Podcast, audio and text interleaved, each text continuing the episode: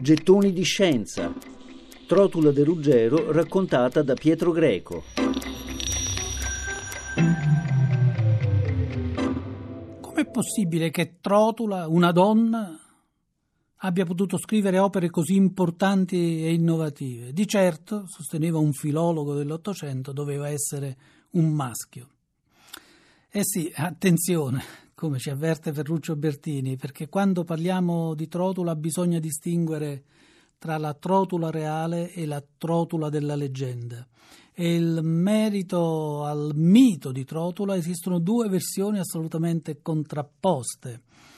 Una è quella che nel Medioevo ne ha fatto una persona leggendaria, aulica, e l'altra è quella che nell'Ottocento ne ha negato eh, persino la possibilità di essere una donna eh, medico.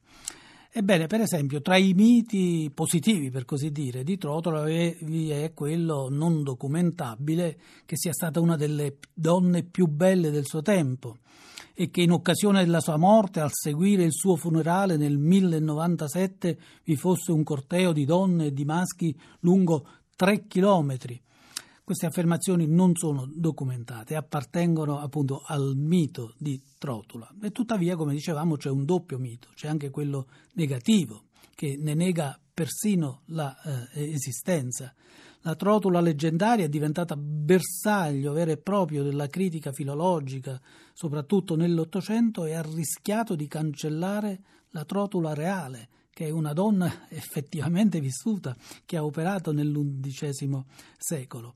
Il mito positivo nasce, come dicevamo, nel eh, Medioevo nel 300, nel 400, le sue opere sono pubblicate in molte lingue, tradotte in francese, inglese, irlandese, catalano, fiammingo è la sua, è la sua eh, epopea. Ma poi quando nell'Ottocento la filologia diventa molto ma molto rigorosa e i documenti qui e là mancano e allora si fa eh, come dire, l'operazione opposta, se ne nega l'esistenza. Qualcuno dice ha fatto cose troppo importanti per poter essere una donna, le può aver fatto soltanto un maschio, ma altri le negano persino l'esistenza. Eppure la sua esistenza è stata recuperata e storicamente dimostrata con gli studi con nuovi studi proprio alla fine dell'Ottocento e proprio da storici italiani per i quali l'autorità di Trotula e l'autenticità delle eh, donne salernitane di, quella scuola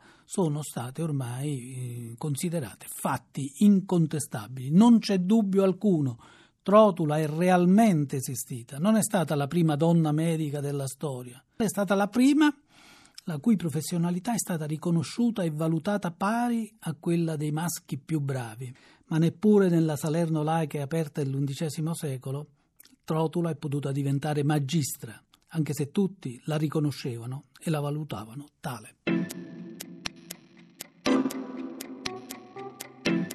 Gettoni di scienza Trotula de Ruggero raccontata da Pietro Greco.